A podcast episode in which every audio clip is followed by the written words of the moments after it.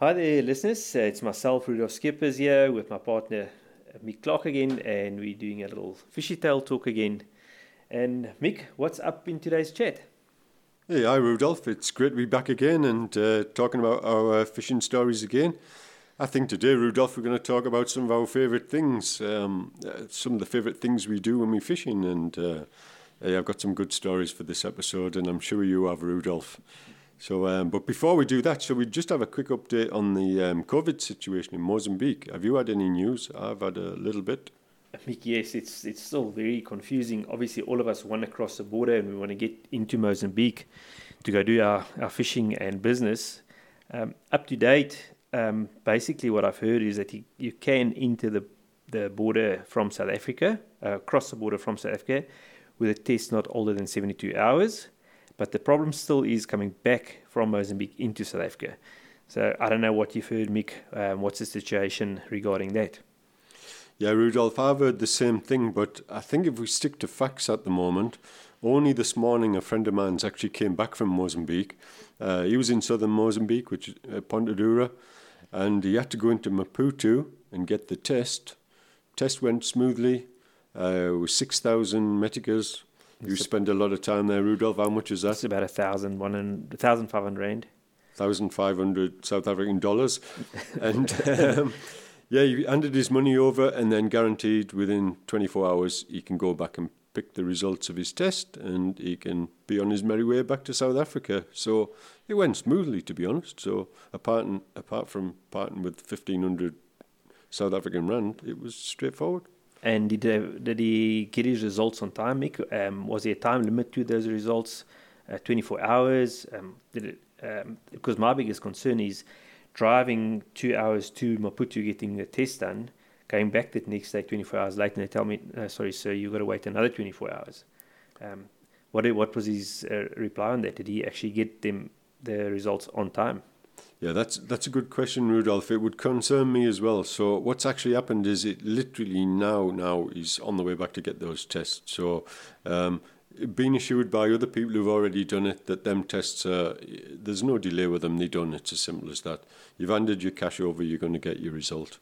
Um, so yeah, like I said, it's it's straightforward apparently. Oh, that's good news. So at least we we're getting to a certain point now where we can start planning our trips, and if all goes well, hopefully within the next month they'll actually tell us do not worry about that test anymore. That's what I hope, um, because it is a bit of a pain to get it done, but also very important to to curb the virus. Yeah, 100% Rudolph. And let's get this clear. It's not just South Africa and Mozambique who are having these problems. There's issues all around the world. I've got people um, booked to stay with me, and uh, we're on our third episode of them trying to get from Austria to South Africa. And uh, these are guys who generally, and I, I think at this time, book first class tickets, and they literally stood in the airport with the suitcases to be turned around to say, sorry, you've got your you've got your approval from South Africa, you've got your approval from Aust- uh, the Austrian government, but we as Lufthansa won't accept all your paperwork and literally kicked them out the airport. Oh, so it's not just us, um, you know, it's challenging at the moment, but I'm sure we'll get through it and we'll get fishing again. Eventually, Mick, eventually, yes. Yeah, so let's get on to our show this week, Rudolph. So um, uh, when I said uh, we're going to talk about favourites, um, what's your favourite method of fishing, Rudolph? What really do you enjoy doing? I know you like beach fishing, but which method do you like? Yes, Mick. Um, let's start with my favourite method of fishing. Well, that's a, it's a twofold answer I'm going to give you because I've, I've got obviously got lots of favourite methods. But if I have to think of the two most favourite methods, I'd say is bait fishing, casting a bait, um, and targeting a specific species and then also love fishing artificial. Um, and then I'm going to split that further up and say bait fishing within South African waters and artificial fishing within Mozambican waters. So that sort of also gives you gives away my best destinations. You like uh, fishing, don't you, Rudolph? I think I like fishing. so that's sort of in very short my two favorite methods is casting a bait for a specific species and then also casting an artificial lure for a specific species. And as I said, Mozambique artificial and South African waters casting baits. So I can talk about this for hours, and I'm going to try and keep it short. But I think before I carry on, maybe I should ask you what's your favorite method of fishing? I think I'd have a similar answer, Rudolph. Isn't it? it depends on the day. That's my favourite. But um, yeah, I think I think I agree. I've got a favourite method in Mozambique, and I, I've got a favourite method here. And I would say in South Africa, it's fishing with live bait. I mean, it might seem like it's a boring thing, but it's what happens after you fish with live bait, isn't it? That's the best part of it. Correct, yes. You, you normally hook something good. But I think my top, top favourite method would have to be either uh, bucktails or drop shot or jigging. I'll call it, it's all the same thing. You drop that and you work that artificial bait. And I think it's just the fact when you get a bite, you're connected to that fish straight away. It doesn't run 100 meters like with a lure or something. You are connected from the minute. If you're not totally, totally focused, you're going to get dragged overboard. um, you know, I just love the way you start off with a, a, medium tight drag, and by the end of the day, that thing is so tight you can't believe it. Yeah, definitely. That artif- working an artificial lure, that's my favourite. Yes, Mick. Um, there's something about working a lure. uh, Um, it is the effort you put into it because I don't know if people that don't fish won't realize how much work it takes to actually catch a fish in an artificial lure. We might spend five, six, seven hours out there and get one bite for the day, and that is the bite that you've been working towards. Um, and then when you get that bite, um, generally f- the feeling I love on a lure is when you working that lure and you actually think you're stuck on a rock, and then you realize, oh goodness, this is a fish and the thing turns around and starts peeling off line. Um, there's the, the adrenaline rush, um, all that hard work you've been putting in, working your lure in the right way, and everything going through your mind at that split second when you hook that fish is just unbelievable. And that whole adrenaline rush about hooking that fish on the artificial lure is what I love about it. Yeah, and sometimes when you actually tie your own lure or you contribute something, you know, um, change it with just a felt tip, uh, a sharpie pen or something. You change the color and you get a bite straight away. You just you can have so much more Im- impact on what you do on the artificial lure. You know, tie a bucktail or something like that. Oh, can't beat it. It's a sense of achievement, Mick. Um, and as it's going back to changing the lure, um, I find often I'll work a lure for 30 or 40 casts with no result. And I thought to myself, should I maybe just twitch it a bit? Uh, instead of just working it up and down with my arm, give it a little bit of a wrist twitch. And the first time you do that, you, you get a bite and you, and you hook this big fish and you realize, oh, that was me. It wasn't the lure. I actually created that bite.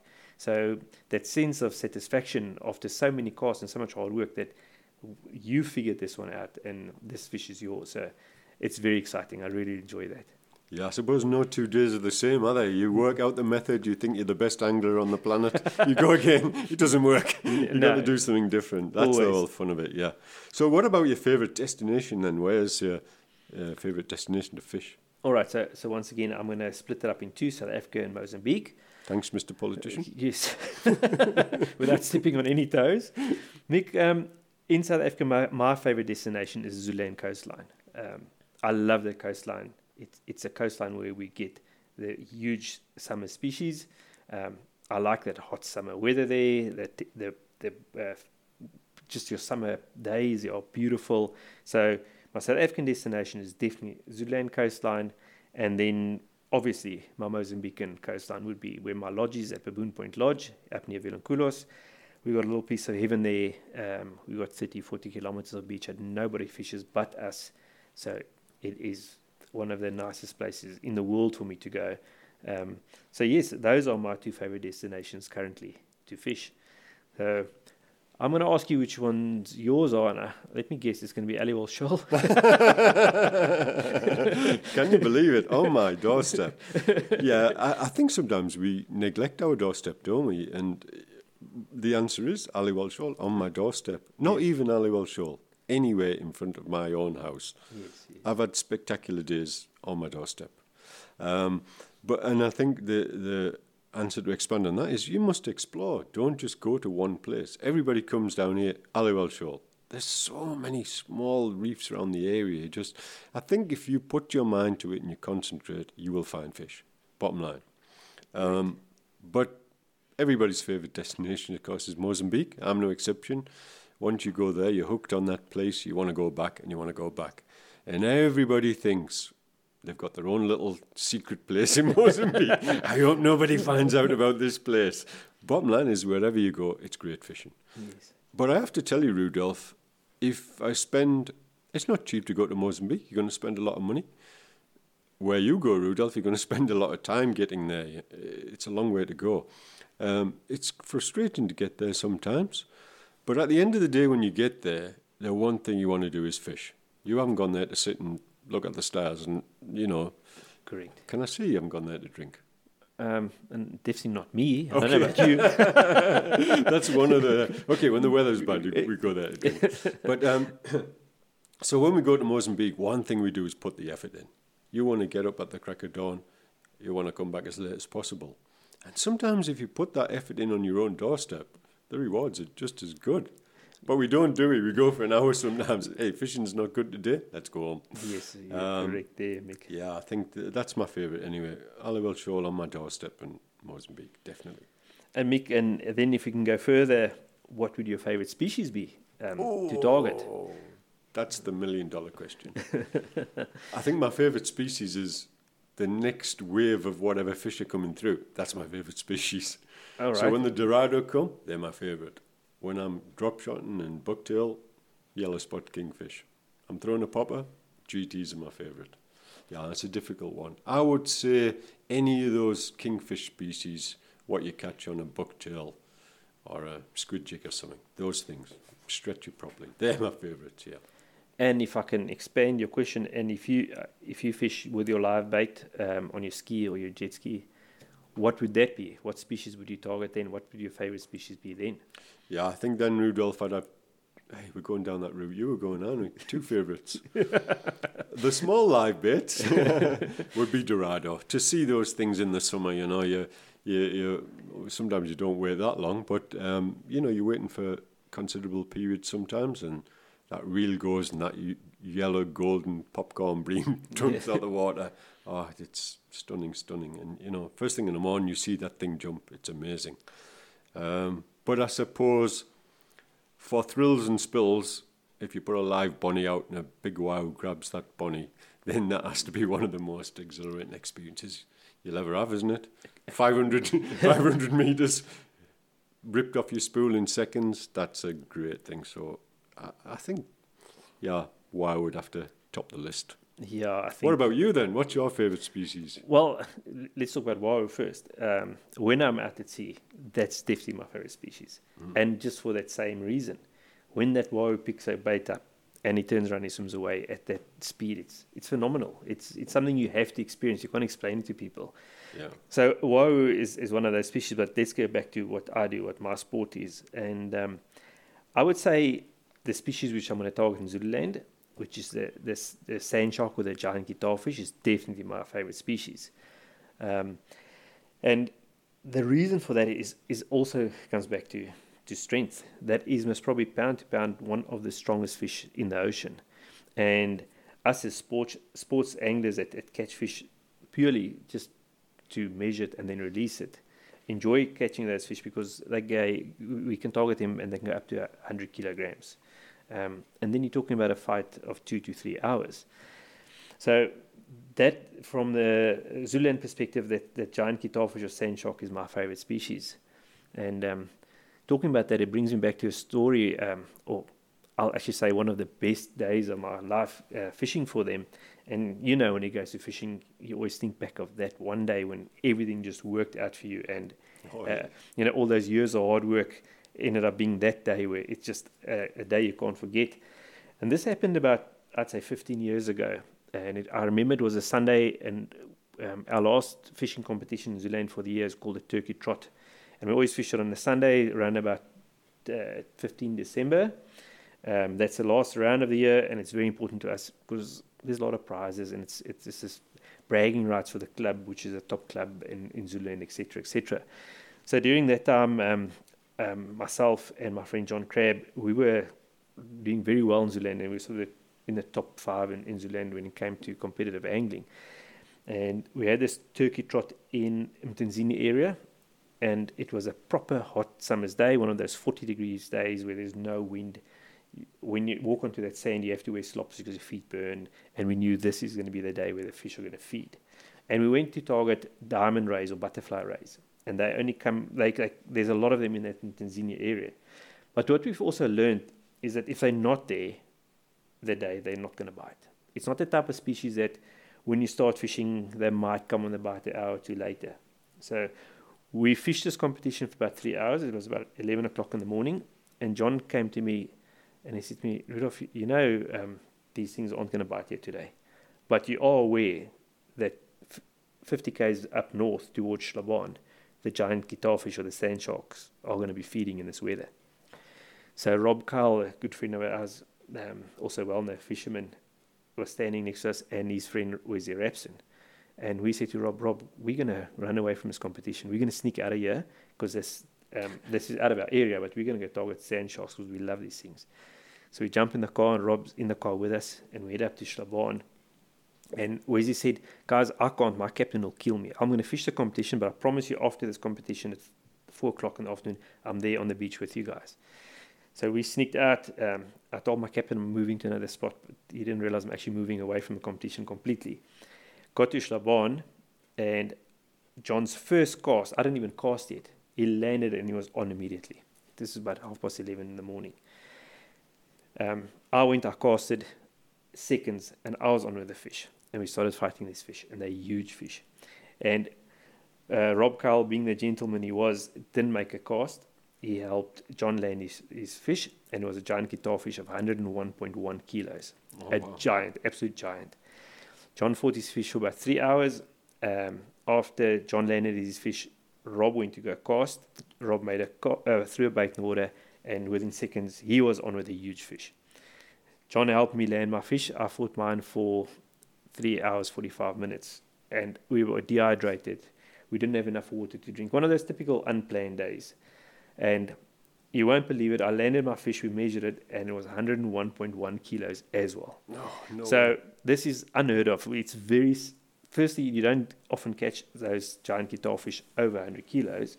And here we go, we catch one each of 101.1 kilos, one after the other. So it was obviously a, a couple that we landed. Wow. Took some photos, put it back, and we said, we're not even in the cast anymore. We, we, I was on for so long, my feet were burned from the hot sand dehydrated. There's no way we can get something to drink. So we relaxed and said, we're going to help Rob land his fish. So while Rob's fighting his fish, or should I say, four hours later, while Rob's on with his fish, which he can't do anything with, Wesley Rapson arrives. This was at 4 o'clock, 5 o'clock in the afternoon. And he says, Guys, what bait are you using? He says, No, we, we found some shad, and the shad is what works. So he says, I'm quickly going to put a small little bait on with a small hook on my light tackle and catch a shad, and then I'll I'll use a shad as a bait to hook one of these big monsters. So where's he casts this little bait in and he hooks this giant fish. So there goes Weezy down the beach with his little rod and his little hook. And he says, I'm not going to lose this fish, I'm going to land it.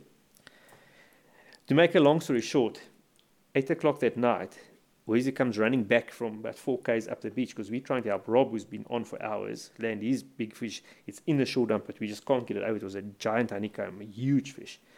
Wesley comes back with his little rod and his little two hook half bent over. He guys, I just landed a sand shark with about 65 kilos on oh, it, all by himself. Well done to Wesley.